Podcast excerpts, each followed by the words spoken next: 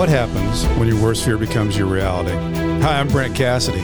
Welcome to the Nightmare Success In and Out podcast, where we explore how to overcome your fears and nightmares and set yourself free. We're going to be exploring this topic with guys I was in Leavenworth with and others who survived their own nightmare. These stories can be inspiring, sometimes sad. There's some humor, but hopefully you can come away with a nugget of something that'll help you knock down some of the prisons you built up in your own mind.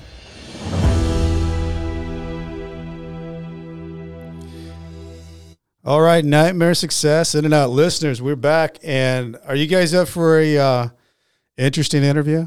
All right, I got one. Aaron Duncan is with me today. His background, he had a, a uh, real estate investment company. Um, he went in for the fight of his life, uh, eventually un- getting indicted, convicted mail fraud, money laundering as, as the battle went on. And the interesting thing about Aaron is, is, is we talk about what happens when your worst fear becomes your reality. How do you adapt? How do you survive? How do you overcome? And one of the main ingredients of this is how do you use your experience to help others? Well, Aaron does that. Aaron uh, has a company that's called Elevate Media, and he's using his experience. He's using his experience to help others uh, when they're in a crisis, and uh, and he's he's an expert uh, communications guy. He's into reputation management. Works with celebrities, entertainers, people who are getting going through an indictment. All the things that go on in a crisis world. Um, so it's a very interesting story. And Aaron and I just been chatting here before we got started. I think uh, this will be a story that uh, has a lot of different angles to it. I think you'll enjoy it. Aaron Duncan, welcome. Thanks, Brent Cassidy. I appreciate the opportunity to be a part of this podcast. Obviously, you know, I'm sure you've, out of all the people you've interviewed, everybody said, Oh, I'm such a huge fan. I genuinely mean I appreciate that. Uh, your story's incredible. I've read your book, uh, I've watched your podcast on YouTube, I listened to it, um, I believe on Apple and, and some of the other platforms that you're on. So, congratulations to you and your great success and, and where you're at today.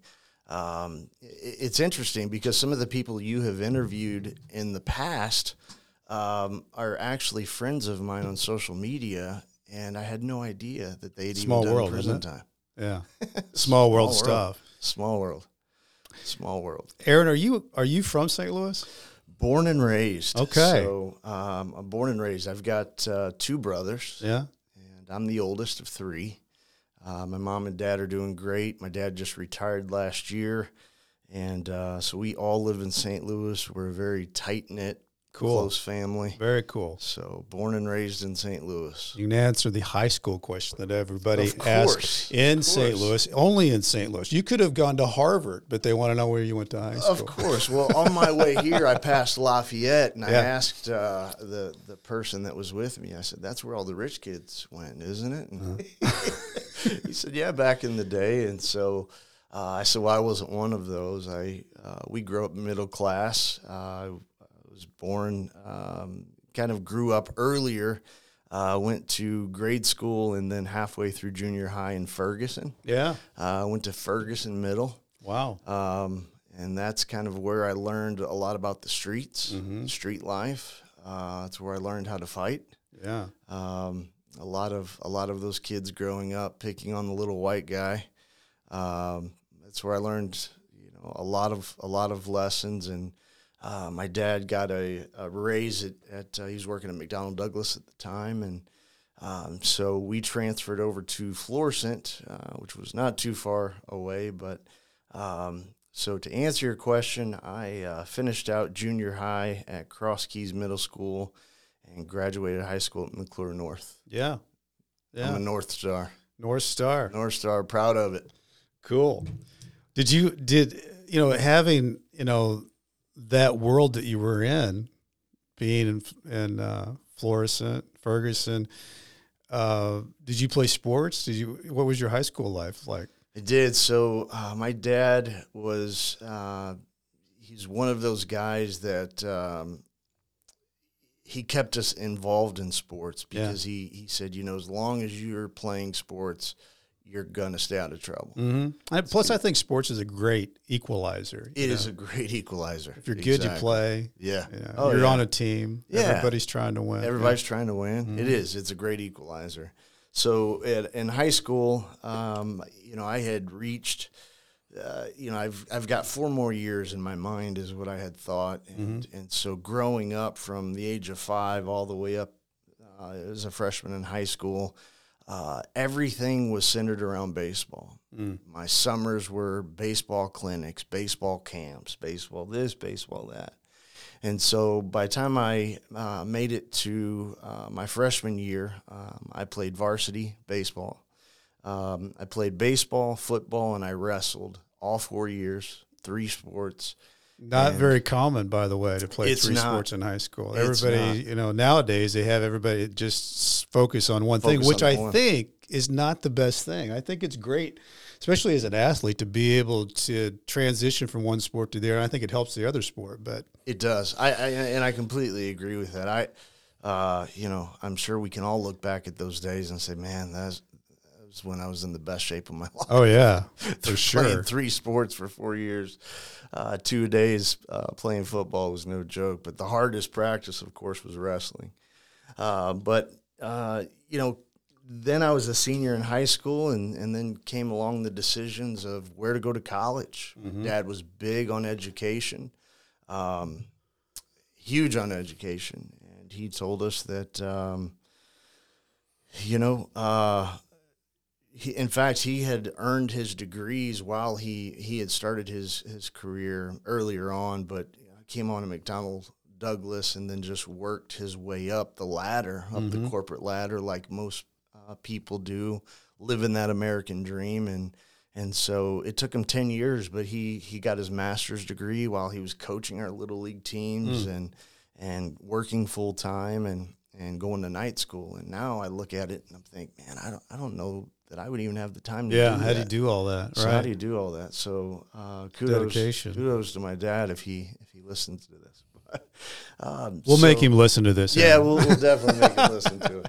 So uh, I had uh, a couple of um, baseball scholarship offers. What What did you play baseball? Uh, my my position was shortstop. Oh, the shortstop, shortstop. position. Yeah, shortstop, and uh, you had right to have a good glove for that. Had to have a good glove, good range. Um, my my bat was decent. Um, around my junior year, uh, coaches wanted to see me pitch uh, to strengthen my arm, and so um, I I had several scouts looking at me over uh, you know my junior and senior year, and so I didn't know where I wanted to go. All I knew is that my senior year, I had to find a way to tell my dad, I'm done with baseball Mm, which meant I'm done with school. mm. And so um, that was that was a, a, a very difficult thing. For me. hmm Uh, it was probably one of the hardest things that I had done as a kid is uh, tell my dad that I've decided not to pursue baseball and uh, not go to college. And I think he disowned me. that was Um, it. yeah, I think he disowned me pretty much. For uh, he had three sons, and then there were two. So, um, but um, I got. Did you have something in your head though, Aaron, at that time? Like, you know, if I'm not, all the reason I ask that is because when when you're in that time period of your life, you know, the natural progression is is okay. I finished high school. I'm going to go to college. So, was there something else that was rolling around in your mind? There was, and that's a great question. This is something you and I have not talked about. So, um, I I was dating a girl all through high school. She went to Pattonville. Mm-hmm. Here we are in St. Louis talking about high schools. She People was- in Cayman Islands have no idea. no, they have no idea, and, and my friends uh, out in the UK, they have no idea what that means. But um, anyway, so she she was a Pattonville pirate, and so um, we got married young. And uh, right out of high school, I started working for Southwest Airlines. Um, one of my cousins was a uh, manager uh, here in St. Louis, and so you know, life is all about who you know. So I gave him a call and said, "Hey, I, I would love to come work for Southwest Airlines." 19 years old, um, got my first job as a. Uh, I was out on the ramp loading luggage on an aircraft. Wow. Um, hot in the summer, I cold was in going the to say winter. that's not an easy job. brutal, brutal. Um, I just turned 46 in October of this year, and there are guys that started with me back um, during that time that just retired last year from Southwest Airlines. So I look back at that and think, man, how how different life would have been Yeah. if I would have just stayed on at Southwest. Right. but uh, but I didn't. So worked there for a couple of years and and um, had established you know building a four hundred one k and doing the things that you know you do working for a corporation. Mm-hmm. Southwest was a great company, but it just wasn't for me. Um, I really enjoyed helping people, and so my wife and I um, we decided to get into the ministry. And so we were youth ministers um, for seven years. wow. And so we helped young people uh, how to avoid getting in trouble, how to avoid the pitfalls of life. Yeah. And uh, I didn't even know how to avoid the pitfalls of life. I'd never even been in them. Yeah. Um, but I just knew what I had been told. And so I was just relaying that. How old would these kids have been that you were working with? Uh, anywhere from the age of 13 to probably 19, Okay. 20 Yeah. years old. Yeah. And so It had to be uh, pretty rewarding though to to be in that environment with extremely. those and they're so impressionable. And, Extremely, yeah. Just to just to see a lot of them go through uh, those, you know, that decade or those years of their lives, and and not um, as we know today, and it's unfortunate, but we see so many kids in that in that bracket, in that age bracket, that are uh, addicted to drugs and alcohol and, and, and, and various things, and so it was rewarding for me to see those kids not get on any of that stuff. Mm-hmm.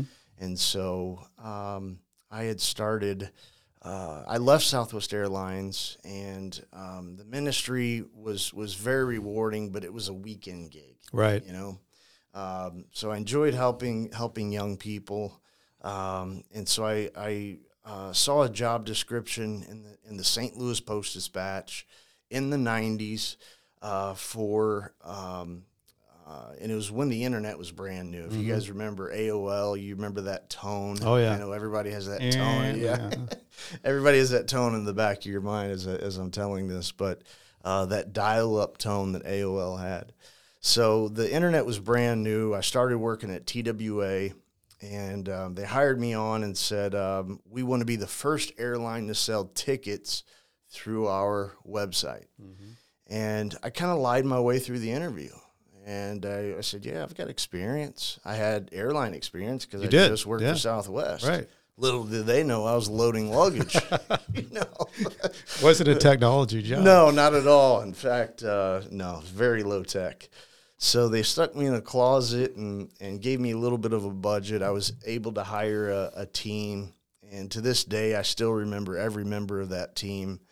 And um, so we were there for, for four years, the last four years of TWA, Trans World Airlines. Well, as people Uh, might or might not know, TWA it was one of the hubs, and you know, there's a lot of people that came to St. Louis that were from all over the place that That's exactly here right. and lived here. Yeah, yeah. Here in St. Louis, that's Yeah. right. The, and so I worked at their headquarters in downtown St. Louis at One City Center. And uh, that's when, those were the days when St. Louis was thriving. yeah. And, um, and so we built a team and we did, we did amazing things. We were the first airline to, to be able to accomplish that. And um, then the executive team came to us and said, "We love what you're doing, but we want you to double the revenue. We want you to come up with something different." And so we sat down and uh, took a weekend, you know, getaway and said, "How are we going to do this? We're we're 22, 23 year old kids. We 300 million dollars. We'd never even Mm-hmm. thought we'd even entertain that." Right. Um, so, so how do you make three hundred million dollars as a twenty-something year old kid and you've never done it? So we thought, um, let's let's let's partner with some of the top hotel chains. Let's partner with some of the the top rental car companies. Let's partner with some of the top travel related Yeah, smart. And so we created these travel packages. And some will remember that are that are listening to this. Some will remember it was called dot com deals. uh, kind of cheesy nowadays. Back in, in, you know, now here we are in 2022, going into 2023. Uh, but th- that's what we called it was dot com deals. So every week we would put out new dot com deals where you could fly, for example, from St. Louis to Los Angeles.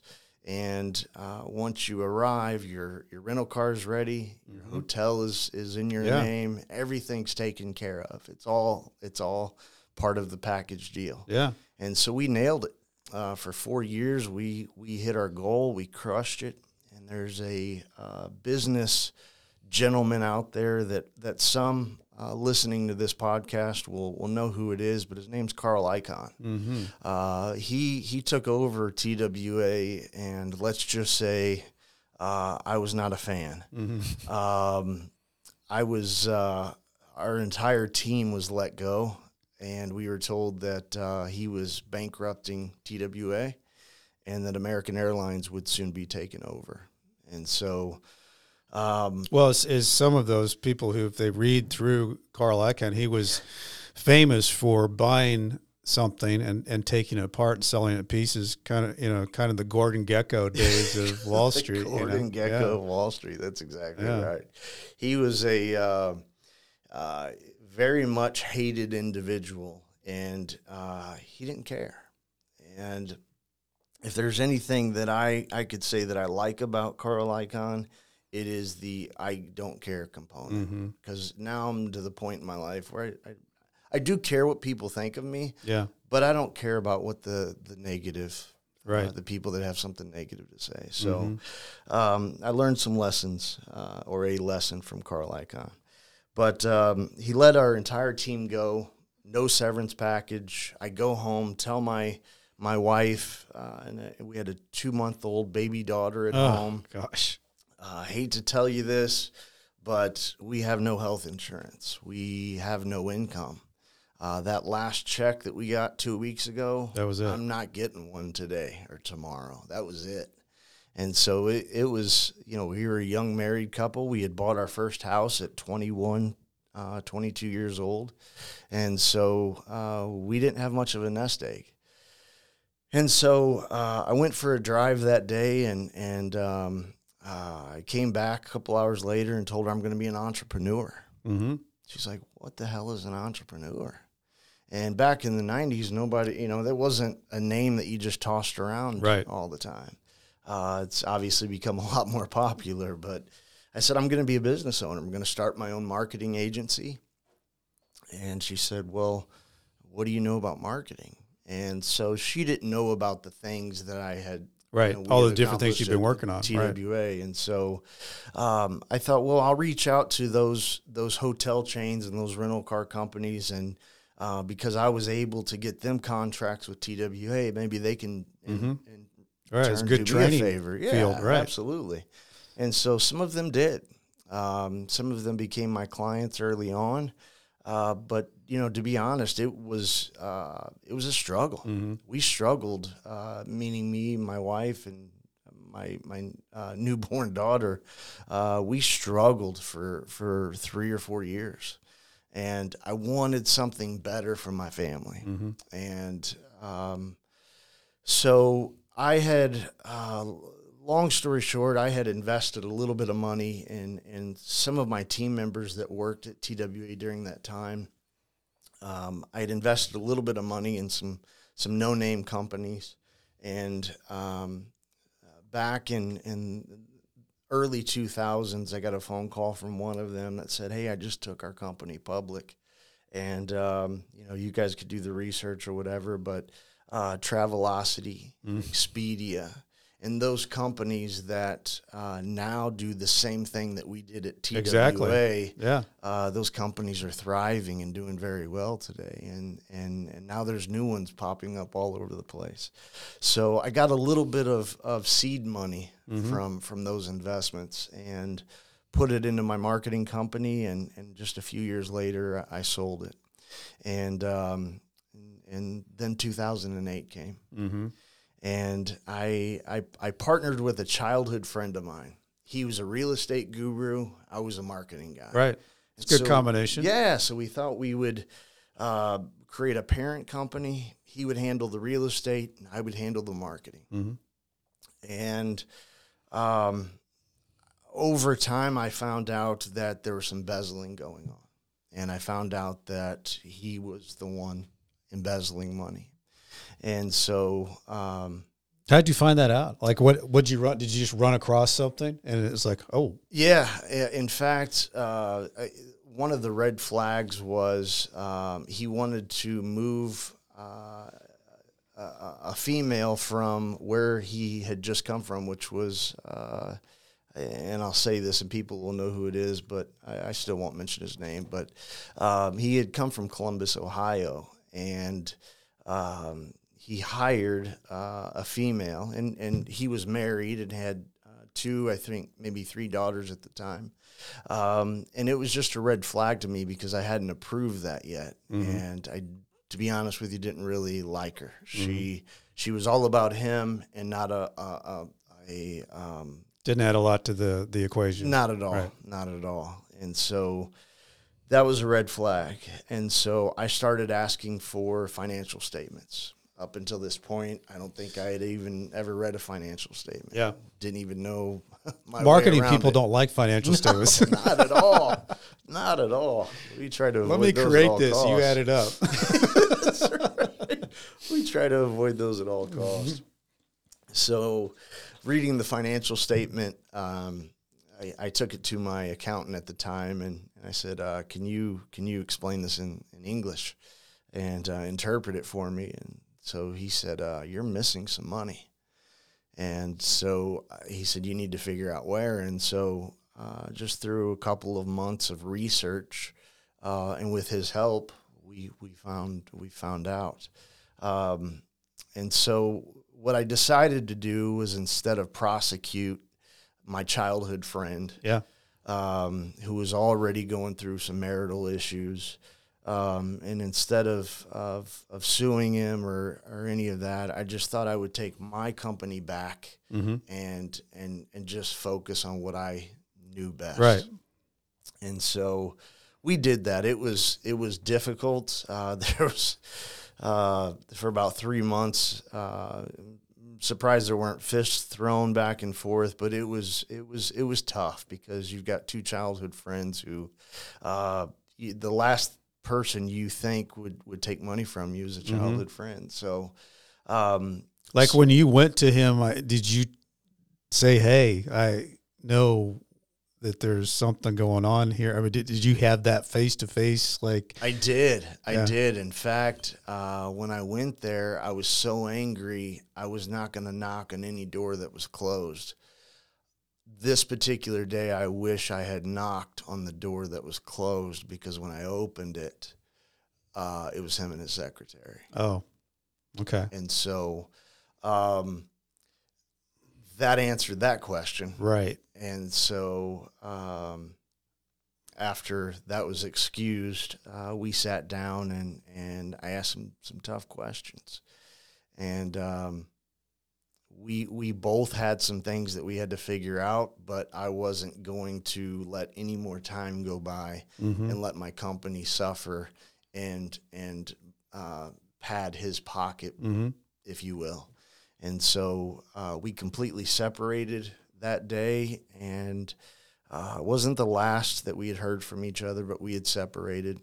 And so I focused 100% on my marketing company and um, developed a team. Uh, again, me loving to, you know, I love to help people. I had uh, an internship program where I had uh, a team from Bangkok, Thailand, that was finishing their degrees at uh, Washington University cool. and uh, they did some internships. Uh, we were able to patent and trademark some things that, that they they came up with, and so in return, I invested in one of their uh, restaurant ventures. Which, if you guys are ever in University City, if you like sushi, go stop by Blue Ocean Sushi. Oh yeah, very well. Um, yeah. This is, you know, he's had that that he's in Bangkok, uh, Thailand now. That's where he lives full time. But that was the location that he, that he had started, and he just needed a chance. He needed someone to believe in Mm-hmm. yeah, him, give him an opportunity. and um, that's what he started. So, um, 2008, um, was the year that uh, I went through a divorce, and um, I, I sold I sold my marketing company. How many kids you have at that time? Uh, two. Two. Uh, I had two at the time, and and have two now. Okay. Um, now my my oldest daughter is 24, and my youngest is 19. Okay. and so um, that was tough. Um, Yeah. yeah, that was tough. Going through divorce was extremely tough. Um, I found out that my national sales director at the time, um, who also was a friend of mine, uh, was also embezzling money from my marketing company. Wow, you got hit twice. And yeah, I got hit twice, and within just less than a, a year of of each other. Mm. And so here I am, money being taken from me, and the feeling uh, that that felt was Yeah. just the, the the feeling of betrayal. well, yeah, you got trust and everything else that's Oh, rolled into it's, that. it's terrible. And so, um, again, without prosecuting, without um, you know bashing his name or any of that, because uh, there were uh, some family ties there. His family was associated with my my then wife's family, and so I didn't want there to be, uh, you know. Uh, anything there. I just wanted him to be able to tell the story and then I found out that that I was the bad guy later on. Um, so Missouri's a 50-50 state. Um, I was able to retain half of my net worth, and then my ex-wife got the rest. She got the house, the cars, and then the state of Missouri. Um, you know, they hit you over the head with child support, um, I was paying a lot at that time. And so I remembered my very first friend who inve- who embezzled from me. I remember the real estate strategy that he Mm-hmm. he had developed, and I liked it so much I adopted it. And so I started my own real estate company, and I called it. I named it after myself, the Duncan Group. And so uh, that's important to know, and I'll I'll tell you here in a few minutes why that's important. So I, I obviously wanted my family to feel, um, you know, uh, feel good about about that, and uh, I just knew that we were going to be successful. I just had that feeling. Uh, real estate at the time, and from 2005, 2006, and seven was was was doing really well. Mhm. And so I had uh, taken, I would say, probably 98% of my money I had left and put it, Put it in that company. estate. Yeah. And I hired uh, an assistant. I hired an executive team. I, I built the company up. And we had two law firms that we were we were outsourcing a lot of legal work to. And I saw how much we were spending on an annual basis. Which, you know, law fees are not Mm-hmm. Oh, yeah. Uh, especially when you have uh, two different firms that you're dealing with. So um, I thought, you know, there's there's a friend of mine that uh, that I'm partying with on the weekend. We're going to to clubs here in St. Louis, and we're partying together. And he's a licensed attorney. Um, worked for a buddy of yours that that you know well, Mm-hmm. and so uh, I talked him into coming on board and being my in-house counsel. And so he did. And so we did not have, uh, you know, like Bernie Madoff, where you have uh, this huge looking company and you only have three people Right. right working it. Uh, that that wasn't us at all. We had we had built a, a very large company, and so we had subdivisions. We had I was not a real estate broker, but what we were doing is we were flipping properties, buying properties for cheap, putting some money in them, Selling it. and then selling them. Yeah. Made sense. We were doing that all day long. St. Louis, Dallas, Phoenix, um, all over. Mm-hmm. We had partnered with some some other companies that had foreclosures. They needed to dump those, um, and and so we wrote up contracts where we could take those properties, rehab them, sell them, and then they would get a piece of it. And the model just made sense. It just it was working out perfect. And so Sounds like it grew pretty quickly. it did. It, Yeah. it, it grew very quickly. And so um, some somebody came to me and said, "Why don't you know you love helping people, Aaron? Why don't you um, why don't you bring in some outside investors?" Mm-hmm. And because we're making you know you're making so much money, let's let's help some other people. Mm-hmm. I thought it was a great idea, so I did. And so, um, working with our outside legal counsel. Well, I mean, I'm thinking while you're talking, you, at that time you had a track record. You know, you're you, you're at the point where you've you've grown, you have a track record. It wouldn't be that difficult for somebody. You don't have to twist their arm too bad not at all. to to bring in an investor and say, "I'll do that." Not at all. In fact, the the my mentality was um, so that everybody gets a piece of it. If you bring an investor to us, we'll give you a commission. Mm-hmm. Sure. is what it is. So our outside law firms, we told them we were hiring an inside counsel, Mm-hmm. and so um, they they taught me that the difference between an accredited investor versus a non-accredited, and they told us make sure that you know the difference. Make sure that whoever you bring on board is an accredited investor, not a non-accredited. And here's how you vet them, and here's how you go through that. And so uh, there was a lot to learn. I was a marketing guy, but here I am learning real estate. Mm-hmm. And so my my in-house counsel said he he picked up on it. He knew he knew about it. So much so that his his mom invested in in our company. And um, the deal was when you invest with the Duncan Group, your name gets tied to the deed Okay. of those properties. All right. It's kind of collateralizing their investment. Correct. Yeah. There was some sloppy paperwork that Mhm. happened, and some investors did not have that collateral. Yeah. Uh, they just had money invested in the company, Mm-hmm. and so um, so our in-house uh, attorney um, got got paid a commission to bring his mom um, on board, and so um, 2008 happened, and the market. I mean, overnight just crashed. Mhm. I literally say overnight because it, it's looking back at it, it seemed like a nightmare. Yeah. One day Well, it was a well, nightmare. and and the next day I wake up and it's I go into work and everybody's like, "What do we do?" Mm-hmm. The the the properties that we had bought, let's for an example, easy number sake, we we bought for a hundred grand, Mm-hmm. um, are now worth fifty Right.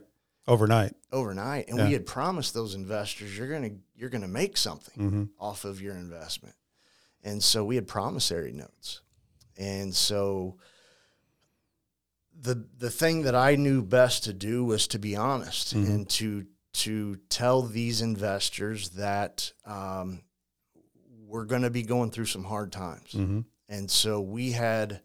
Uh, I believe at the time, if I can remember correctly, it was weekly conference calls where Mhm. every investor, and I believe there was a total of 70 plus, Okay. investors from all over the country who could call in and listen to us and, and even, I believe, answer questions at that time. And so there were um, what we called short term investors, long term investors. Long term investors were 10, 20, 30 years. They wanted to see the company Mhm. successful. The short term investors were like our attorney's mom, Mm-hmm. who had a promissory note that in 120 days, those properties would be fixed up, flipped, and she would get, get her, her- money back. Yeah. Profit. Whatever. Wasn't the case. Yeah. Um, and so as we're communicating this to uh, these investors, um, the you know we we had a a brokerage division. Uh, I was not a real estate broker, but we were spending so much money in selling these properties by paying that seven percent Mm-hmm. uh, commission Yeah. to realtors. We we brought that in house, and we we had our own team. Mm-hmm. And so I had a broker that that ran that team, and so um, um, most everybody at the table, our executives, our employees, some of their family, Mhm. my parents, my brother, my grandparents, all invested. Yeah, they're in. in the company. Yeah. And so uh, we didn't know what to do. I just thought that we could crawl out of the hole eventually. Mm-hmm. Um, it's a bubble. It burst. Um, some people saw it coming, some didn't. Uh, I was surprised by it that quickly, and so what I wanted to do, you know, bankruptcy was was brought up, and, mm-hmm. and I really didn't want to file bankruptcy. But as soon as bankruptcy was brought up, uh, some red flags started mm-hmm. coming up. And so my my goal was to ask the long-term investors, can we use your capital to pay some of these short-term investors off to to fend off any lawsuits that could mm-hmm. be coming, and then we restructure the company and and get back into this. That was the the entire goal. Sounds simple. Mm-hmm. Until, Get, get the people that are short term out. correct. You're long term, We're going to restructure. We're going to weather the storm. Get Yes, the sir. sales right. Go. Yes, sir. Okay. Correct. That was the that was the strategy. Bankruptcy was not even a part of my equation. Mm-hmm. I, I didn't uh, did not want that for the Duncan Group. Mm-hmm. And so uh, my in-house attorney uh, went to the feds and said, "We have a Ponzi scheme. We have a guy who is taking long-term investors' money and paying short-term investors and paying them off." Um, and he started this company as as such. And those were his words. Mm. And so um, I, I came back from a trip. My secretary told me that he was in your office. He was copying every document he could copy. And then when I looked at his his mom, uh, and and I, I'm, I'll be glad when they hear this podcast. But when his when his mom when I looked at his mom's folder, the original documents were not there. Mm. And so, um, so 2008, I was indicted by the federal government. Well, tell me a little bit about that because I mean that's that nightmare as that happens.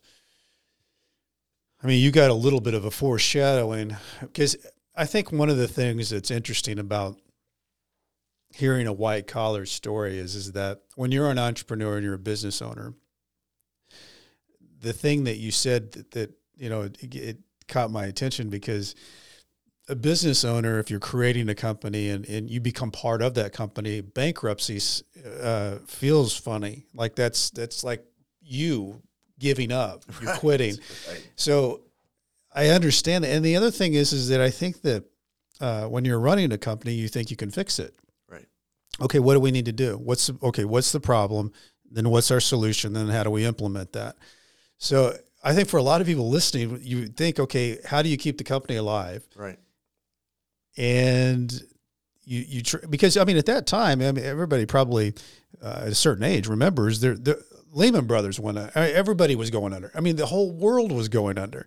Right. you know so it wasn't it wasn't just a small there, there was a gigantic billion dollar companies that overnight evaporated.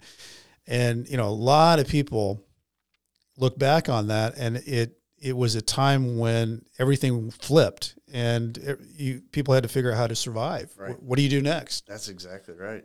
Yeah. You, yeah. Wow. That just, you brought back some memories when you talked about uh, Lehman Brothers. And uh, this was right around the time that, that Bernie Madoff had, uh, that's when Ponzi scheme, the, the term Ponzi scheme was really big. right and um, you know to to be able to say that uh, I created a Ponzi scheme when I named the company after my own last name. Yeah. And we had several divisions. I had family working for me. I had an in-house counsel. Uh, to say that that was a Ponzi scheme is is is so wrong in every way. Um, Well, there's, I think there's the Ponzi scheme thing. It gets spread out and defined so many ways that people can justify it. Like I, you know, one Ponzi scheme that's very well known is the Social Security system. very New- much so. Yeah. You know, new money goes in to pay for old, and this system's not sustainable by itself without the new money coming in to pay for the. So it's That's okay. You know, it's okay for the federal, Federal government, to run that Ponzi scheme because they're saying, well, this is Social Security system. We have to do it that way. Right. But you know, that's the interesting thing about that particular. You know, and I think that it's named after a person, isn't it? Some, It somebody is. in the 30s or something. Something Ponzi. Yeah. so a strange name. Yeah. Yeah. Right. Yeah. Who? Uh, Be bad to be branded with that name. No oh, you're Ponzi. Okay. oh, you're the one. thousands of people have gone to prison. Oh of- man, so so Aaron, you um, was this a like from the time period that your attorney starts copying stuff and you know that this is bad? How how much time is between that and you being indicted? So I first received documentations from the state of Missouri. Okay, And the very first document they sent me was a cease and desist, okay, which meant You're I done. could not do nothing. right. There's Shut not down. a property out there I could sell yeah, uh, to keep paying payroll. yeah. There was nothing I could do. Mm-hmm. And so um, I I was my hands you know I hate to What say was this, going but What was going through your mind? I mean, when you get that cease and desist, you know that that, that is that's a death knell. Oh yeah, when when I got that, I thought, well, maybe this will just be temporary. Mm-hmm. Um, I'll I'll talk to some attorneys and, and we'll we'll figure out how to get get around this. Let them know that we've got some properties that are out there Mm-hmm. on the market. Um, at least let us get through this and, and pay down some of this and, and figure some things out. Um, the state of Missouri would not have it. They were they were um, you know they were done and and the SEC uh, once I heard the Securities Exchange Commission uh, brought up, I was like, uh oh. Mm-hmm. Um, and then I received a uh, notice um, with the seal of the federal government uh, on it, and it um, it said uh, we need these amount of documents, we need this, this, and this, uh, copied and also burned to a disk, and we needed it. We need it by. I mean, it was like three or four days, Mm-hmm. and there's no way You don't have any people working for you anymore. Nobody. I was by myself. Right. Yeah, nobody was going to donate time. They they were out there looking for jobs, and so, um, like you said earlier, I was in the fight of my life, Mm-hmm. and um, so it was tough. I was I was thinking about, man, how did this happen, and Mm-hmm. uh, is there a way to fix it? And and so I stopped thinking about how to fix it, and how do I start defending myself Mm-hmm. because I knew that this is where it's going. And so um, I reached out to several friends of mine who And were, you, I'm thinking right now that you're you at that time you didn't have a wife that you were talking to because you were not that's correct. you were divorced, which divorced. Yeah, that would be tougher also. it was. It was. I I had um, I had fallen into a a dark depression, Mm-hmm. um, and like so many do when they're in this this Yeah. situation, and um, it, it was tough. Uh, A lot of people describe that as I heard somebody describe the other day that I was talking to. They said when you get into the one of these things, it's like you're getting into uh, a dark hole. That at first you feel like you can grab the sides, and each time you grab that to grab the sides, it gets wider, Ooh, and then you, you try to like stretch that. further, and you still, and then you realize that you're there's no grabbing the sides anymore. You're just in a spin, and it's dark I love that analogy because you don't have that. Each time you're losing more and more felt. control. Sure, Yeah. that's how it felt. So you're at the bottom, You're at the bottom of the very bottom. yeah. and that's how I felt. Um, everyone, once they see that you're indicted by the federal government, Mm-hmm. um, uh, they turn your, their back on Yeah. you. And uh, It's like the only you- you're like the only person that has COVID, and you're going to give it to everybody. that's right, exactly right. That's an analogy we can now use. That's correct. So, um, I was dating a girl at the time, and her her parents had also invested into our company, and so um, I was I was basically interviewing attorneys because I I wanted to find the best, um, and then I realized that you know when you're in this situation, they're not cheap. Mm-mm. They're not cheap, and if you don't have the capital or the, the, the means of which to to hire the best of the best, Yeah. You're gonna have to find someone in your range. Mm-hmm. And so um, I reach out to, to several friends. They were willing to cut me a deal, but then they found out there was a conflict of interest. Reached out to Which happens a lot, by the way. That conflict of interest can get in the way of a Oh, lot of man. good situations that you think this will work, and then it comes back around. I can't do that. It does. And and I really firmly believe that if one of these attorneys, the one that I'm thinking of, would have taken on the case, there would not have been that conflict Mm-hmm. of interest.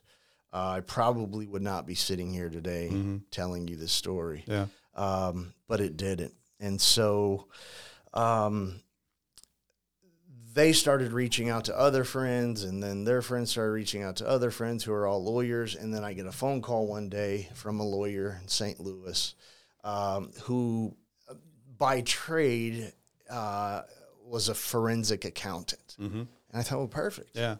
Um, because I need somebody like Right. that. Can peel all the numbers back. right. Absolutely. And so uh, he was a criminal defense attorney, forensic accountant.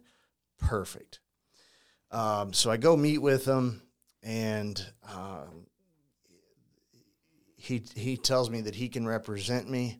Um, and then he found out who. Again, this is after I had been indicted. Uh, there were, I think, 17 counts Mm-hmm. uh, against me wire fraud, mail fraud. You know, they, they just stack them up. Well, that's that's right? one thing. I you know we talk about this from time to time. You when you get one charge, that that means that they can stack those charges. So if you if you get charged with mail fraud, you get charged with mail fraud, and then they can just assume how many times you put that in the mail, and That's each one of those carry ten to twenty years. Yes, so th- there's a stacking and a uh, intimidation factor to. Very oh, I just so. got mail fraud. Oh no, that's like six hundred years. exactly. Yeah. when you when you add it up with that calculator, you're exactly right. Yeah. There was thousand plus years Mm. uh, when you really look, you know, look Mm-hmm. at it, and thank God for the sentencing guidelines, and um, you know, uh, good and bad in in certain uh, Yeah. ways. I guess it depends on who you are, but um, and I can get into that here in just a second. But um, so so I, I found my attorney, and we had agreed. We knew that the the the process is you know once you're indicted, and you know you have to go before a judge. You're going to have to plead guilty or not guilty. Um, we had agreed that um, I could turn myself in, um, and that Mm-hmm. which was is much better than them breaking down your door and huge, getting huge, you know surrounded by a SWAT team and all those things. Yeah, And so, because I had lost everything, I was the only one working on this with no income. I moved in with my parents, Mhm. and uh, there was a knock on the door one day, and it was super early one morning. I think it was a Thursday or a Friday morning, uh, about six thirty in the morning. My dad answers the door, and uh, my mom comes downstairs, and she said, "Aaron, there's somebody here to see you." So I come upstairs, and my dad has this white, I mean, as white as this table, white uh, look on his face, like, oh my God. And so I see on the front porch that there's a female FBI agent, Mhm. um, bulletproof vest, weapons drawn. And I go to the door. She said, Are you Aaron Duncan? I said, Yes, I am. She said, Can you step outside? Do you know why we're here? And I said, No, I don't know why you're here. Um, and she said, Well, we're taking you in. And that was a shock because Mm. I thought we were supposed You to thought you were doing the other thing, right. right? And so I step outside.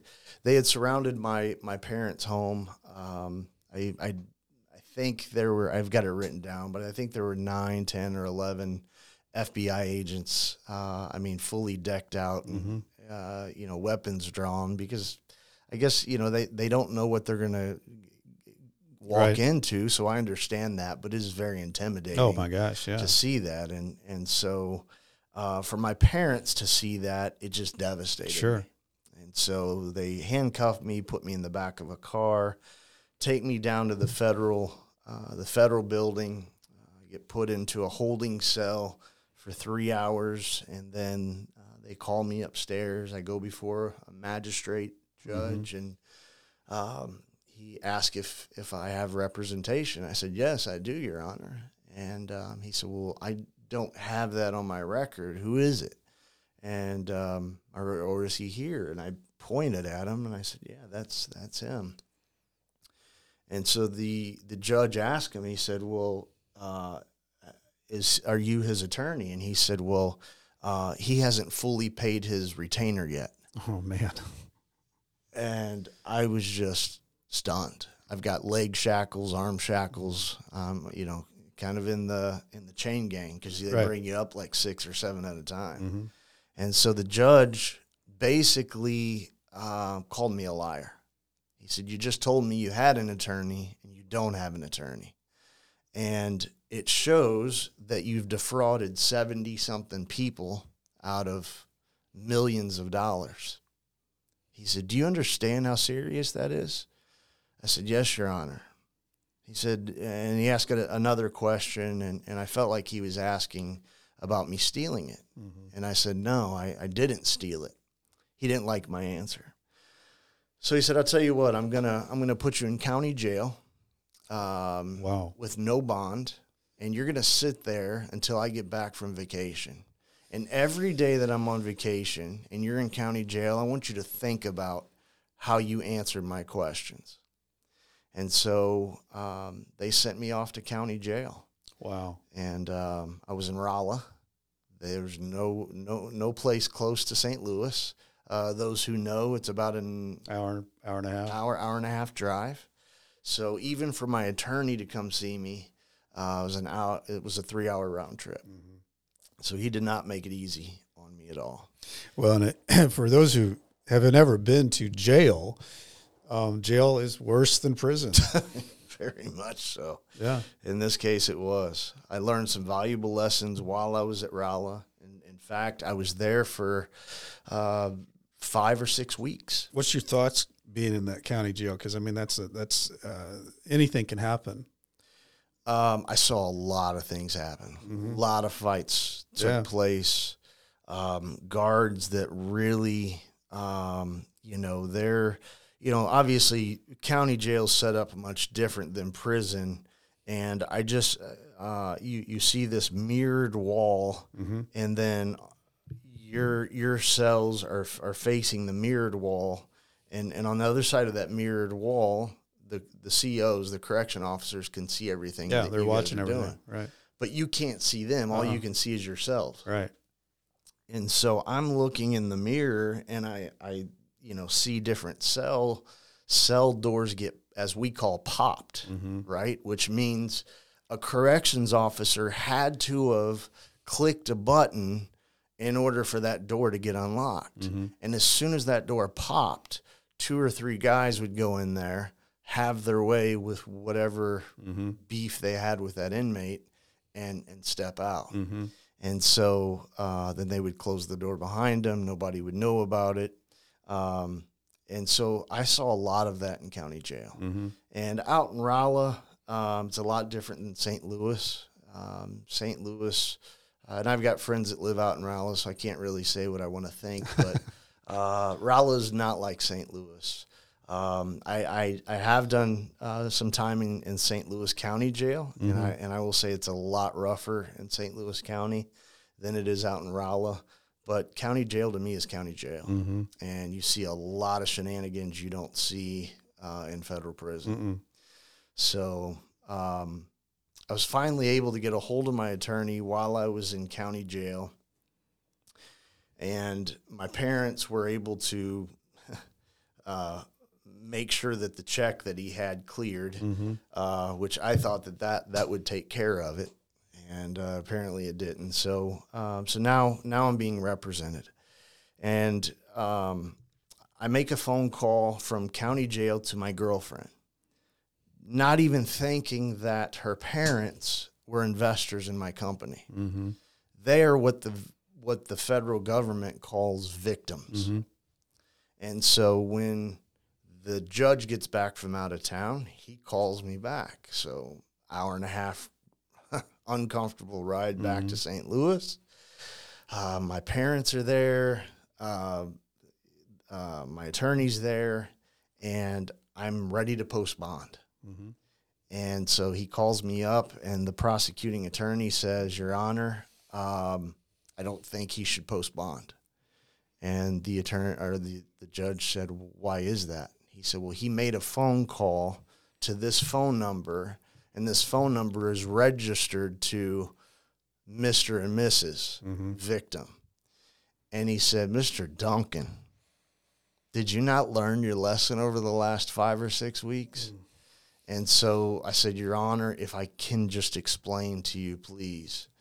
Um, and I explained that. Mm-hmm. And nobody knew it until I explained it. Thank Right. goodness he allowed me just the That, that 30 moment. seconds to Yeah. explain it.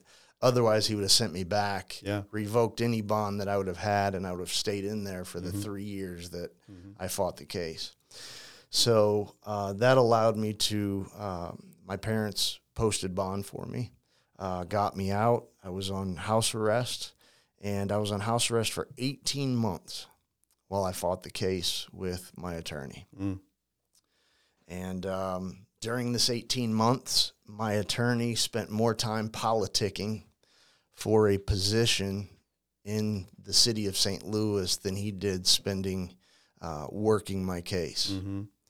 And uh, in doing so, it taught me that um, not every attorney is like this individual, of course, but it taught me that I also have to do some work, Yeah.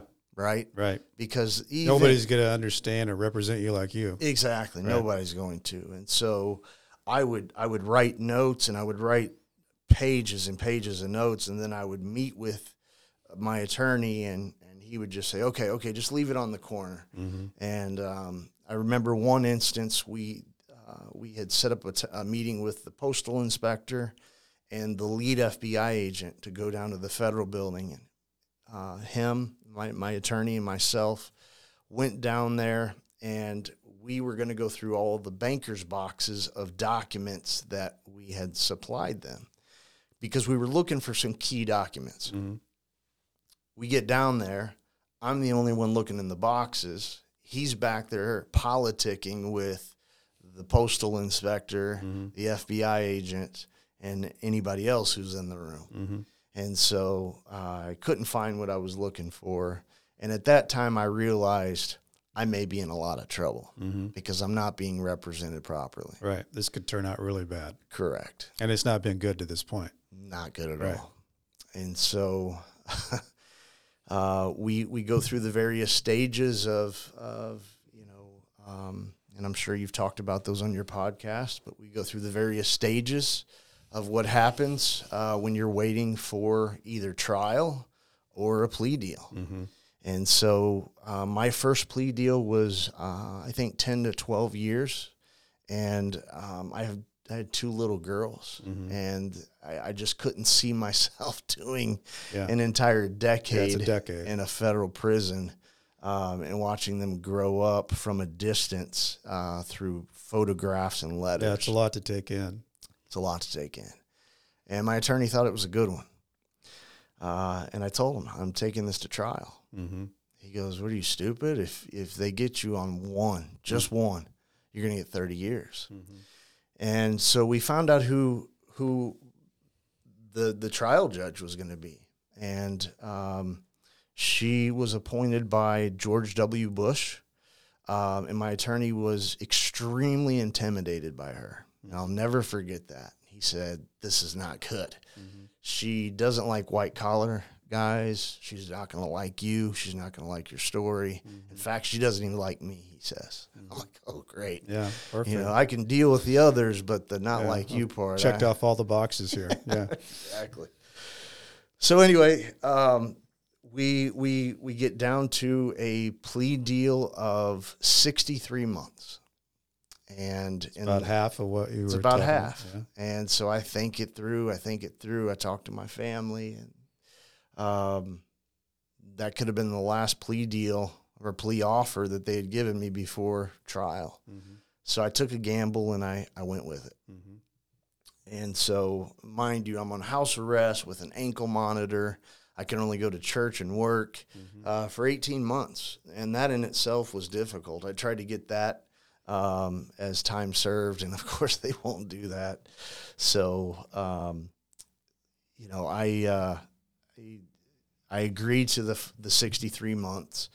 And so we we go before the judge, and the it's completely up to the judge whether they can go above the guidelines or below the guidelines. And and have you talked about the sentencing guidelines on? No, but it, it's it's interesting because and the other thing I think is interesting is is that people who've been on here before is that they so six they everything's in months. And so like i remember um, one of the guys talking on here that was uh, i think it was like what was it? 300 some odd months. And thought well that doesn't sound that bad. Well then you think okay 120 months is 10 years, years. 60 months is five years you know, that's months, exactly right. You yeah. start thinking, well, I don't even know how to add that up in months. you know, like you learn to. Yeah, learn figure it out real sure. fast when oh, you're talking yeah. about how many time, how many years you're going to be in prison. That's right.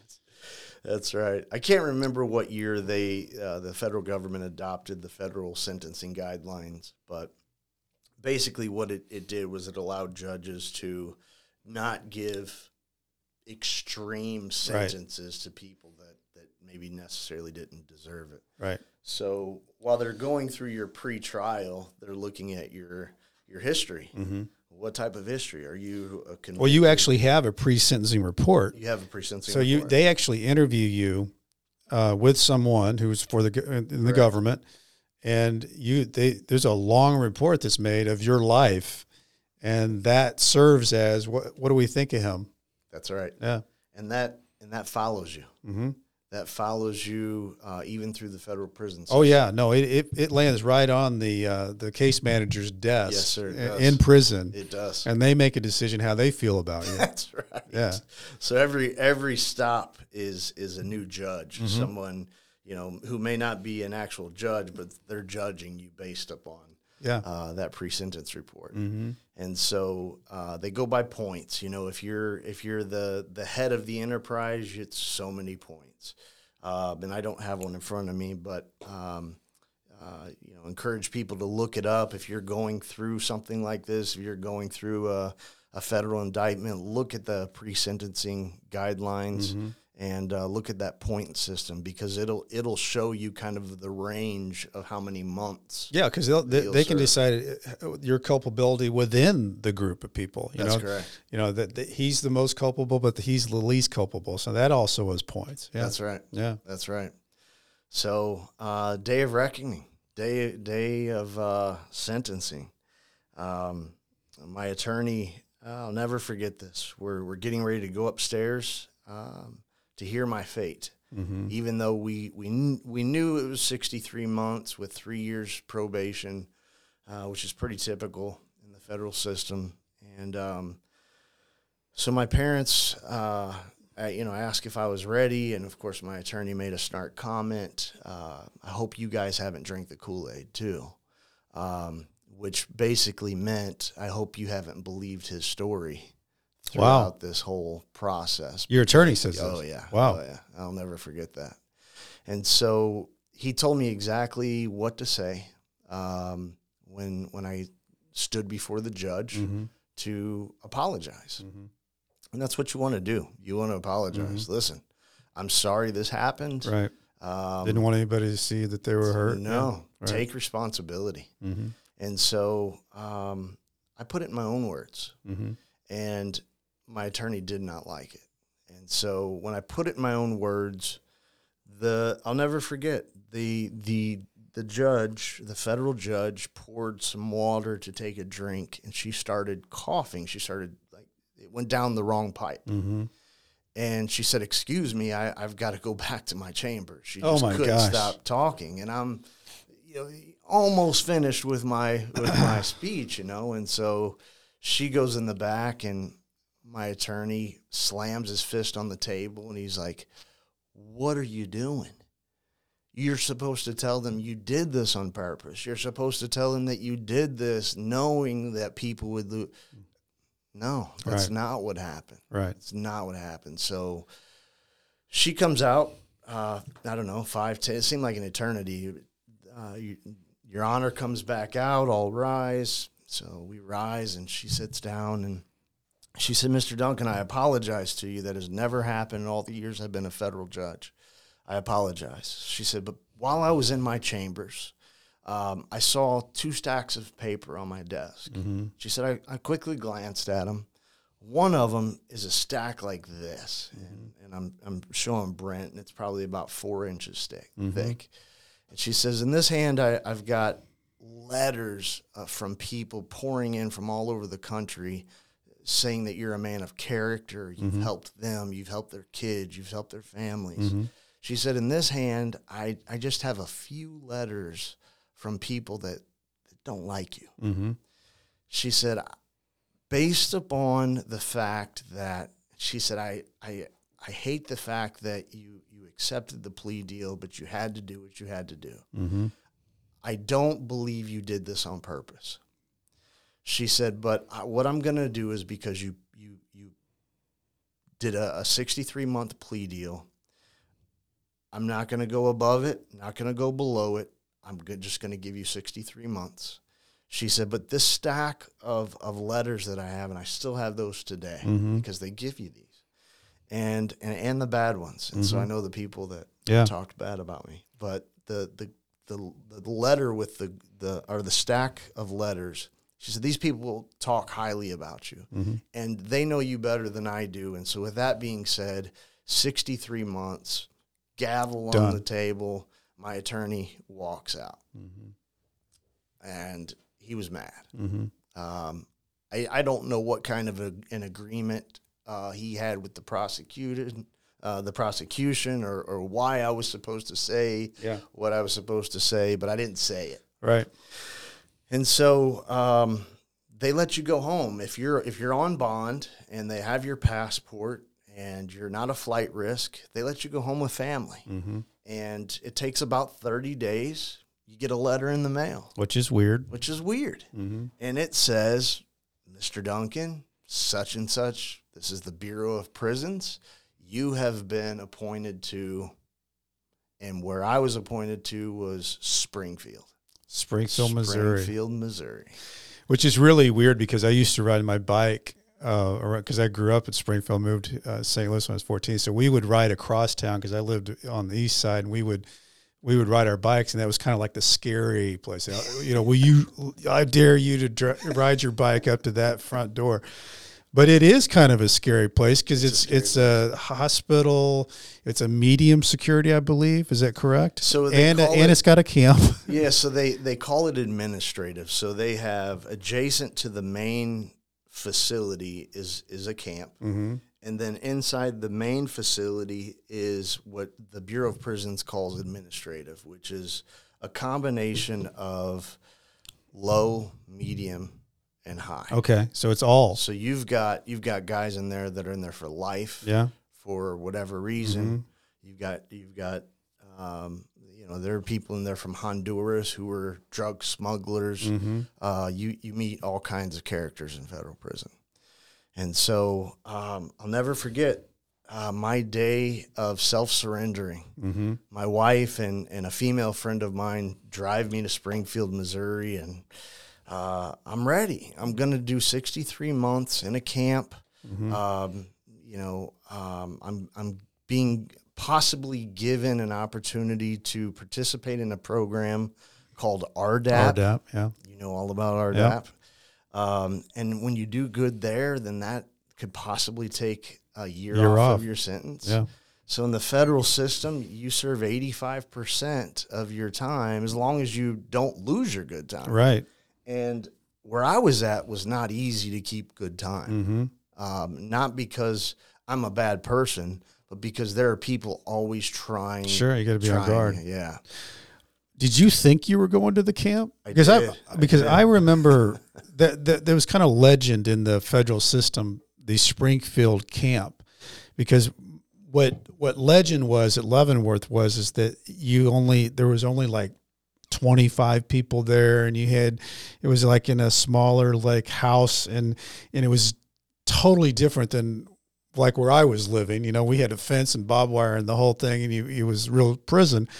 But um then the guys would come from there and they said, well, it's not, but you thought you were going there I did. to that, yes, yes. In fact, which I, you should have been, by the way. yeah, which I mean, based upon those Yes. federal sentencing Well, guidelines, you right? fit right into yeah, that. I Yeah. was I was camp eligible, Yeah. and and so I get there, and and they're you know guards, um, and it's in the main facility, not Yeah. at the camp, it's Right. main facility.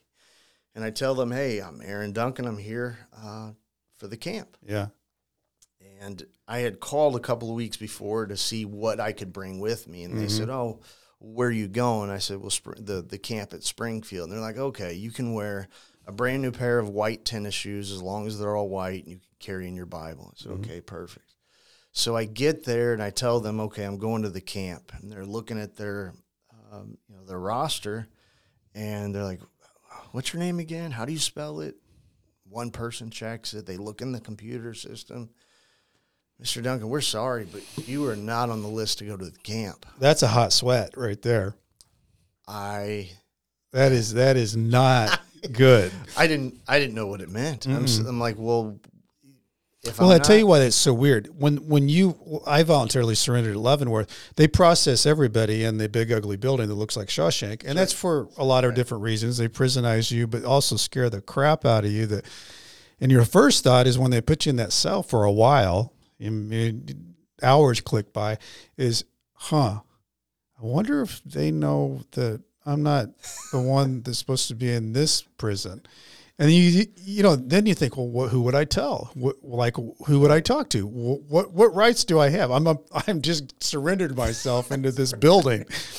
So you actually had that happen, though. I did exactly. I mean, my nightmare became your real nightmare. it happened. It happened. In fact, they they dress you out, yeah, as you know, they prisonize you. and they they tell my mom and, and my friend wait because we're going to bring his clothes out so you can take those with you. He's Mm-hmm. Right. not going to need those for the next. No, he won't 62 need. He won't be right? needing those in here. So they they they strip me out. Um, they put me in an orange jumpsuit, and they said, "Where you're going, you're not going to need this Bible. You can't take it in anyway." Uh, because I later found out you can carve. Yeah. know, um, That's what they do in the movies. yeah, it's exactly what they do. And so uh, they took my Bible, my my jeans, everything out except for my white pair of tennis shoes. Okay. And so they they took me up through this uh, uh, this various uh, hallways, and by this time I have no idea where I'm at. And just within a blink of an eye, I am at the front door or gate, if you will, of one of the loudest 18 man cells I've ever heard. And I did time in county. Sure. I, you know, I mean, Yeah. these guys are, it's a jungle. And so they open the door. I'm in a white jumpsuit with some fresh white sneakers on. I've got my bed roll and all that stuff. And they say, okay, uh, bed, bed 18. And uh, bed 18 was a top bunk. Yeah, no new guys getting the bottom bunk. No, new guy. Yeah, you know all about that. No, you're not getting the bottom bunk for a long while. And so federal federal prison is very very segregated. Right. Um, you know, I I didn't know that. Uh, there was nobody that I really talked to going in because I thought I was going to a camp Mm-hmm. where everybody is is is friends. and You guys all work together. Mm-hmm. But where I was at, blacks on one side, whites on the other, Mexicans. Mhm. Very primitive. Yeah, very much so. And so uh, I walked in, and I had I had seen people that uh, could be on movies, um, and I'm sure their stories could be on movies. Scary place, hmm and um, You're in a medium prison, right? yeah, at, th- at this point uh, where they released me to, I was in I was in the uh, the low, medium, and max. Yeah. So so the max there were there were several maximum security people in there that were lifers for various murders or Yeah. or you know what Yeah. have you, and so um, I don't know who's who. Uh, there's there's no name tag. Everything's a number. All I knew is I remembered my my federal number, and that's that's what you're called by. And and out of respect, the COs will eventually call you by your last name. Mm-hmm. uh, never your first, but by your last Right. name. Right. And so I ha- I had a nickname. My nickname was was my last name shortened, which is Dunk. Mm-hmm. So um, Dunk was my last name, uh, or was my nickname. And so I go in and I have I'm afraid to walk around at each bunk because everybody's staring me down. Mm-hmm. When you're in an orange jumpsuit and everybody else is in gray sweats and and, and khakis and everything else, You look they different. know you're the the new guy, Yeah. and um, And they're checking you out. they're checking me out. Now, that is one thing that's very, very right on point to movies is they all those guys really do, new guy does get checked out because they're coming in. You're coming into their world to live with them. That's right. So you're, yeah, That's right. And I did not know it at the time, but part of my bedroll inside there was, of course, my bedding and my pillow, and there was a folder. okay, Did not know yet what that folder was for until. But first, I had to meet the very first person that I had even spoken words to in, in a federal prison. And it was the biggest black guy I'd ever seen in my life. And he came up to me and he wanted my, he wanted my tennis shoes. Mm. He said, Those are mine. Take them off in front of everybody. mm-hmm. And mind you, everybody's grabbing a seat. Uh, if there was popcorn machine, they would have right. grabbed We're popcorn watch and this. watch. Yeah. So he said, I, I, I'm not going away. Those are my shoes. Either give them to me or I'm taking them off. So again, this is this is a test, Mhm. you know, to see How you react? uh, how you react because all I know is I'm going to be here 63 months and I'm not going to be that that guy. that guy. Mm-hmm. So, growing up in Ferguson, growing up with brothers, growing up in an environment where sometimes I had to fight my way out of, Mhm. of situations, um, I didn't want to do that. So I thought I could use my words. Yeah. Um, the older I've I've gotten in life, I realize words can sometimes uh, de-escalate things a lot quicker Yeah. not in the federal prison system. And so uh, I took my left shoe off. I'm right-handed, right-footed. Um, I, I, I wasn't a kicker uh, in football, and I wasn't very good at soccer. But um, I took my left shoe off and I threw it down in his direction. And as soon as he bent down to pick up that left shoe, as hard as I could, I kicked him with my right shoe Mm-hmm. and I knocked him backwards, split his head open. His forehead was bleeding everywhere. And everybody's eyes were wide open. Their jaws were hitting the ground like, oh my God, Mhm. this little white guy just did that. Yeah. And I didn't knock him out. I should have finished it off if I could have, Mhm. but I thought maybe he'll just leave me alone because I just kicked him Mm-hmm. as hard as I could. Um, if I was two years into my sentence, I would have known better. Mm-hmm. I didn't know better. He got up, and it was the worst butt kicking, Mm-hmm. if I'm allowed to say that on your podcast. You can say whatever you want on here. It go. was we're, the we're worst- licensed under explicit, so you can say whatever you want. ass kicking Yeah. I had ever received in my life. And there were no guards. Uh, it was, uh, like I said, I, th- I believe around 18 people, 16 yeah. him 17 myself 18 so we were the only ones that seen it Yeah. And Crazy uh, thing about that is, is prison. There really aren't a lot of they call them COs, but there's not a lot of guards. no um, you know, they come around to do the count, but as far as once an hour yeah, but as far as you see them, I mean, not No, really. no not at all they came around did the count and that's when they realized uh, the new guy is in he might need some stitches Mm-hmm. uh, my eyes were nearly swollen shut i couldn't hardly see through them What an entrance! Uh, he had a a gash in his forehead, um, and there was blood all over the place, but they didn't see it happen. So there were no cameras. Nobody saw anything. So they took him to the hole and they took me to the hole, mm-hmm. also called the shoe, Mhm. which is SHU, Special hou- special housing unit. That's right. And so I'm stealing um, the water yeah, that I gave you. please. I'll, I'll, I, I won't say this I brand. gave I gave I'm- Aaron a, a bottle of water, and now I'm going to drink his water. by all means, go ahead. Um, so they they take us to the shoe to the hole, and there are no clocks.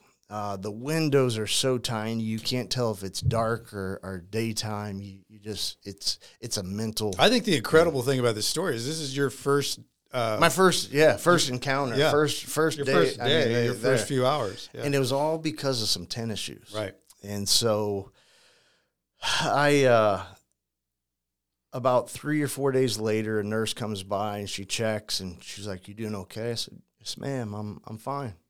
And she, you know, uh, I had to get three or four stitches in, in my left eye and a couple stitches in one of my cheeks and um, the swelling started to go down over time and uh, all I could do was just sit there and think. I didn't have a writing utensil. They wouldn't give me paper, and every day they they wheeled past, or at least to my door, and the the corrections officer said, "Listen, if you tell us that all he had to do, or all he did was try to steal your shoes, we'll let you out of here."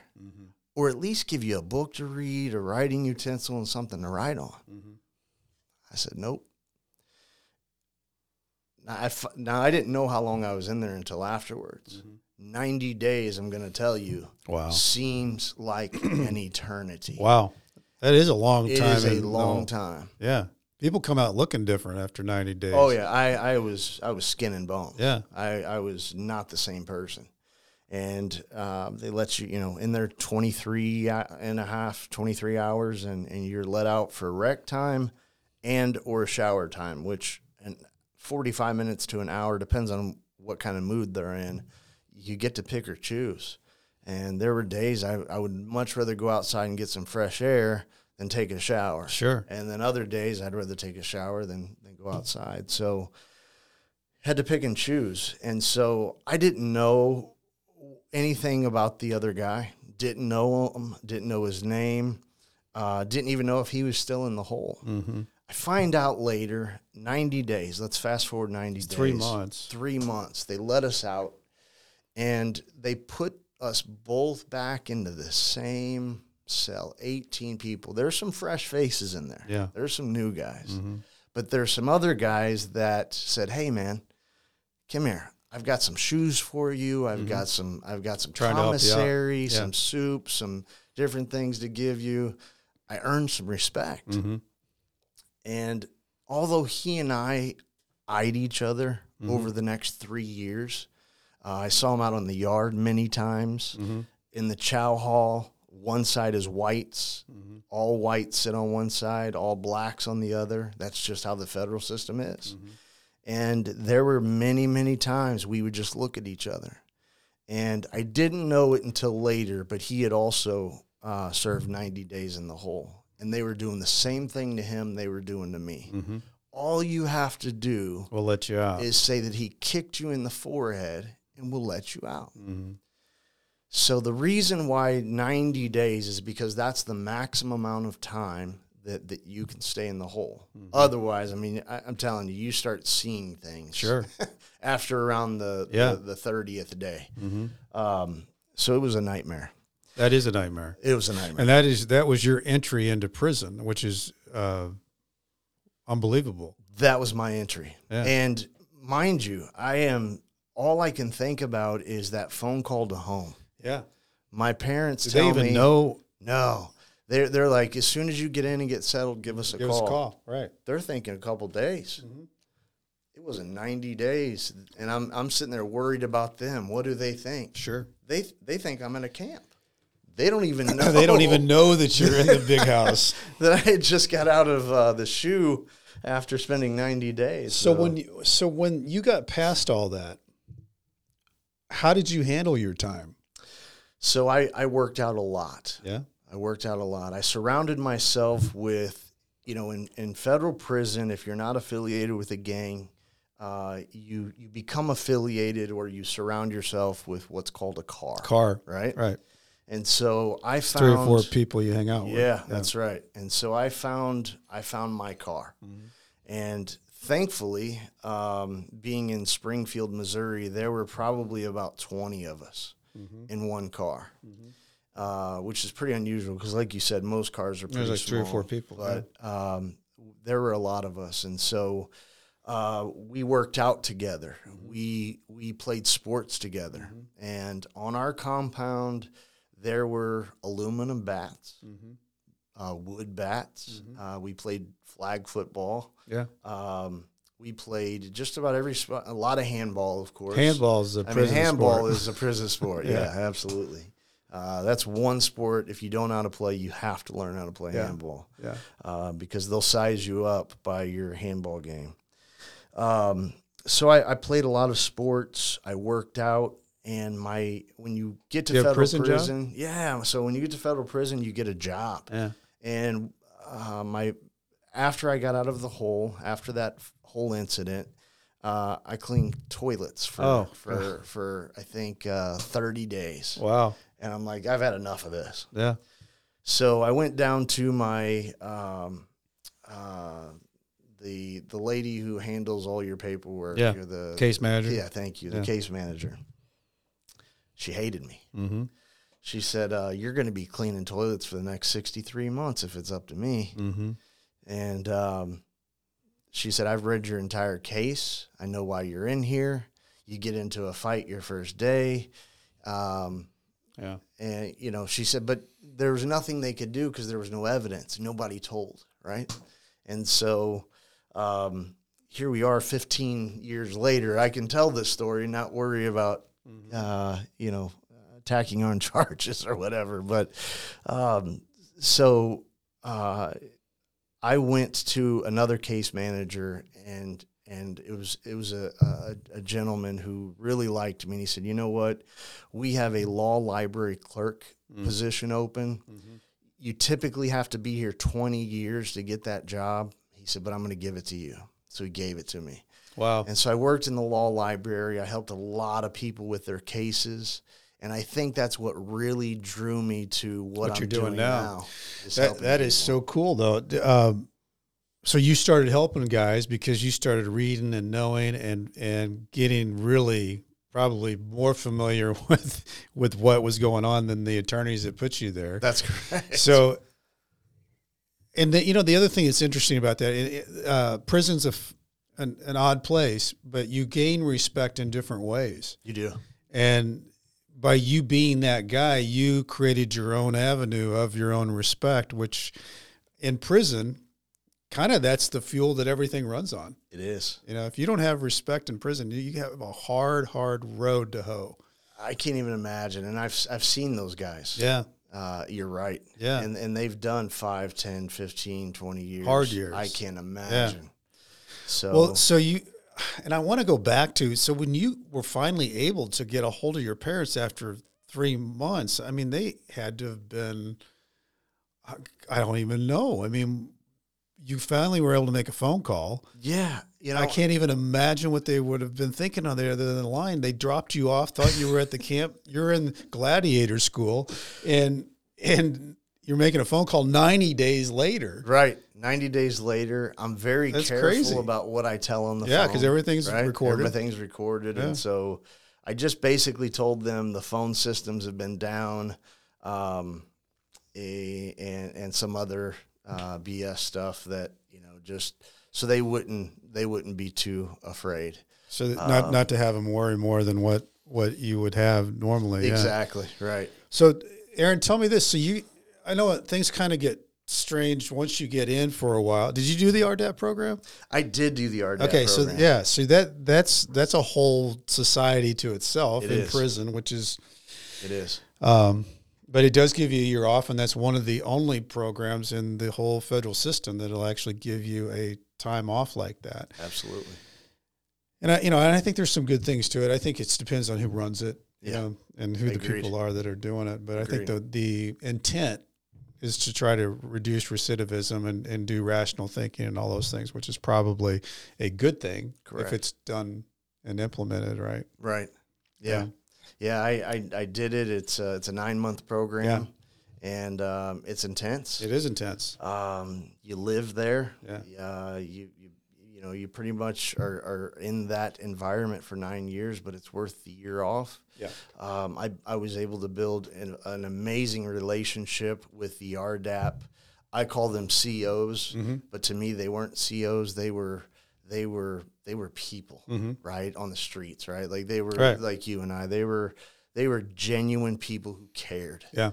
and and they showed that. Mhm. And so, um, uh, you know, if if I could, you know, with their permission, I wish I could could say their names, but they to this very day um, are amazing. I would love to go back to Springfield and, and talk to an RDAP Mm-hmm. uh, You should. group. I, I would love to. Yeah. Um, Well, I was going to ask you, like, when you started, because you had kind of established yourself into that library, uh, when you started getting five, six months to the door, knowing that you're going to get out, um, I know a lot of things go through your mind. You know, like, what am I going to do? How am I going to live as a next convict? You know, what, what, you know, how will I, who's going to hire me? What am I going to, how do I get back into society and still make a difference?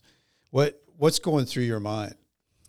First thing that was going through my mind is, uh, you know, how do you overcome the fact that people are just going to judge you? Mm-hmm. And even walking through the grocery store, you feel like uh, people you don't even know are just looking at you, Yeah. like you've got it written on your forehead. Yeah, it's tattooed I'm a- on your I'm a- forehead. I'm a you know Yeah. convicted felon, Mm-hmm. um, which is not the case. And so um, I quickly overcame that.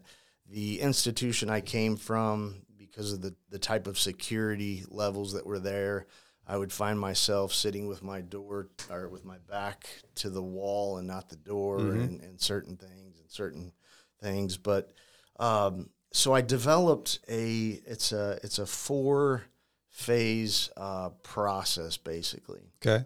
for anybody that's going through what we've Mhm. we've been through, and it's called the road to redemption. Okay. And number one is publicly acknowledge your wrongdoing, Okay.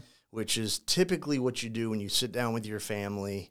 Um, you you give your speech to the judge, Mhm. so the whole court can hear you. Right. So you're you're you're not saying. Uh, I mean, if you really did something wrong, Yeah. be honest. Right. Tell them, hey, I, I apologize. I'm sorry. So public publicly acknowledge your wrongdoing. Number two, pay the price. Yeah. Uh, restitution Yeah. is a price. Yeah. Uh, federal time Is, a, price. Yeah. Uh, there are many prices that go along with that. And number three is vanish. And for me, vanishing was 63 months Mm. away, which Yeah. gave people time to forget about who I was, Mm-hmm. which was good. Mm-hmm. And so the fourth and final one, which is is one of the most important ones, is come back with a new focus. Love it. So instead Love of that, Aaron Aaron. Duncan coming back and selling real estate and getting back into the market to prove myself, Mm-hmm.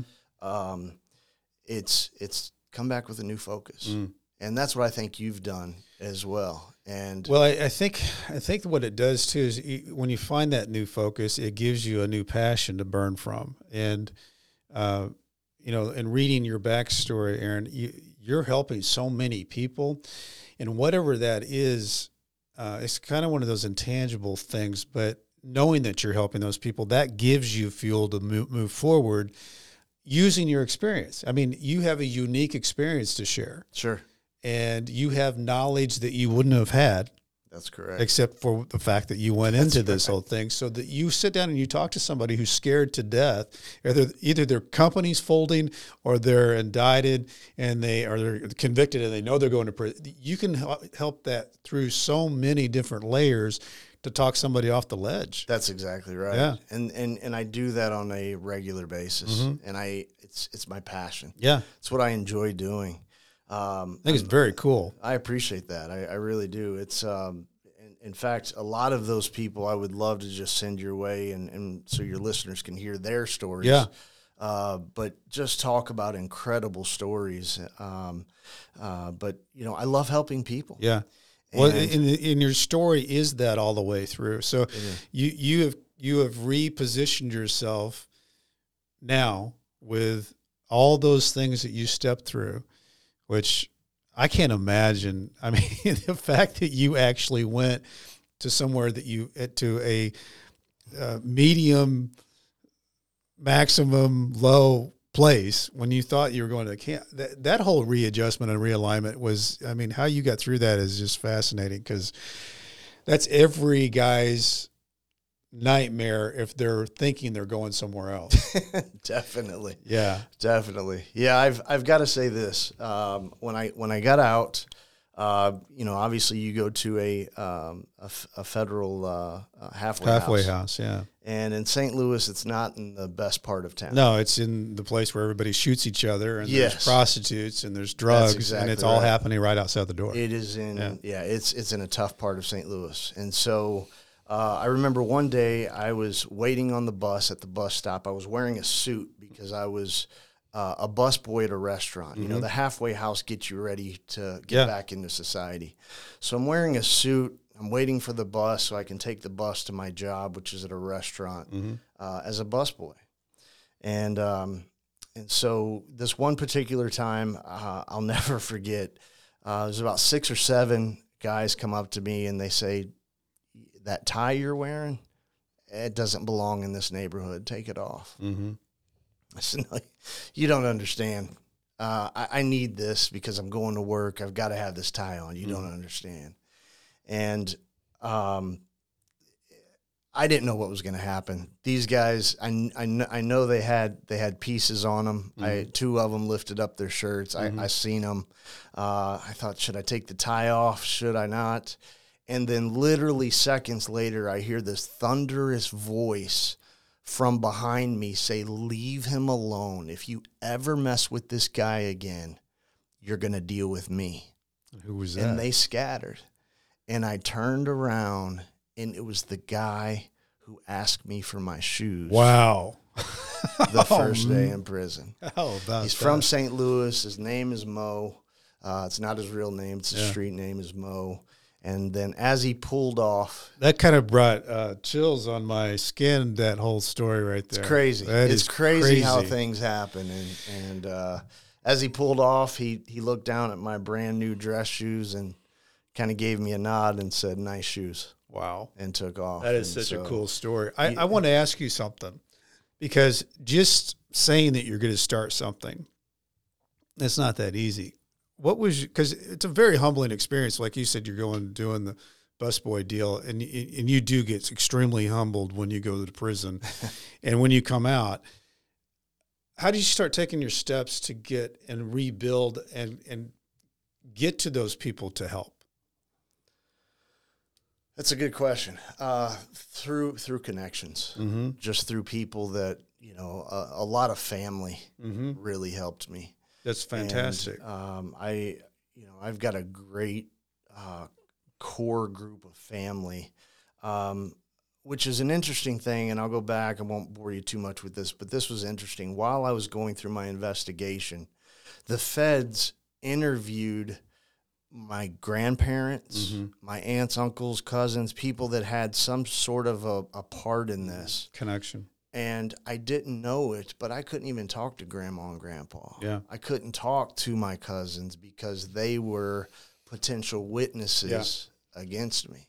And so that was hard. But throughout that entire ordeal, our entire family stayed strong. Yeah. Um, and and and to this day, my family knows the truth. Yeah. They they know uh, what happened, and um, so through And the family, you know, the, the thing about that is too is that when you know when when a person goes to prison, the family goes to prison because they have to figure out how to deal with it. they do. The fact that your family stayed together and you're still that core unit says a lot about all of you and how you survived because there's a difference. You know, you survived that, they survived that, and it makes you stronger. It does. It does. What doesn't kill you makes you stronger. That's what they right? say. well, I- let me ask you this, Eric, because I always ask everybody this: is it going through everything you've gone through? Because you've gone through a hell of a lot. What What do you think's your biggest takeaway after walking through all this mess and now being in a position to be doing what you're doing? You know, I um, I earlier on when I said I started out as a as a youth minister because Yeah. I loved helping young people. I didn't have the experiences. Mm-hmm. I didn't have the lessons. I didn't have the stories of what's really happened to Aaron Duncan. I could only tell other people's stories. Right. Now I have a catalog of my own Yeah. You stories. get your own foundation of Yeah. stories. Yeah. and and I'm able to share that to again to the people that I'm I'm able to help and getting ready to launch a brand new brand called Built for Battle. Um, it's it's Tell me about a- that. yeah, so the the slogan is "I was built for this," and um, the cool thing about it is, um, so we're we're putting together some merch. And when you see somebody in the grocery store or wherever and they're wearing a hoodie and it says, I was built for this on the front of it, it makes you stop and wonder, what, What does that that? mean? And Yeah. so um, we did it as a test uh, about a year ago. And it was a young lady who uh, was battling cancer. Mhm. And the doctors had given her less than six months to live. And so, um, long story short, she beat it Mm. the doctors still to this day cannot figure out how she beat it. Um, 99.999, whatever that Yeah. percentage is, and I could be off, but there's a high percentage of people that do not Sure. um, survive that type of cancer. And so, wearing that hoodie, I was built for this. She was stopped in the grocery store by two people. And one of the, the people stopped and asked, Can I ask, What what is is, what does I was built for this mean? And she told them the story. Well, just two years ago, I was diagnosed with an incurable cancer Yeah. and the doctors had only given me six months to live.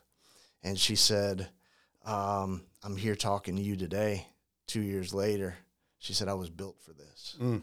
And so that person said, Can I use that slogan to, to be able to tell my testimony to Mm. other people? And so the goal is to get that out there so that we can all tell our stories about the battles we've gone through battles of depression, addiction, prison, whatever it may be. We've all gone through battles, but there's lessons to be learned from those. Always. Yeah. And so that's in a nutshell what Built for Battle Man, I love that. That's a good way to end that. I mean, Aaron, that is good stuff. I'm built for this. I love that. Thank you. I appreciate that. Good stuff, and you're doing good stuff, man. Just keep doing it. Um, for those out there, um, we talked about the book. Um, I wrote a book, Nightmare Success, Loyalty, Betrayal, Life Behind Bars, Adapting, Finally Breaking Free, a memoir. Um, definitely do the reviews. I'm loving these reviews on Apple. Uh, for those you're using your phone, it's just the little three dots. It drops down. Follow the show too. It gives you that option to follow the show. Follow the show. Share it. Uh, you want to leave me a message uh, on brentcassidy.com. Love that. Uh, I just want to share with you the guys that are um, starting next week, the guys behind the uh, the walls that we're talking about. I just got in. Uh, did. Oh gosh, uh, I'm not saying it right. Uh, it's it's the company that ha- we're in 200 prisons, jails across the country. Uh, to listen for you guys that are behind the walls, it's the discovery section. Type in Nightmare Success in and out, and uh, you'll start seeing the episodes. I'm really excited about that. There's some good stuff in here, and I'm I'm going to be uh, excited to hear the feedback.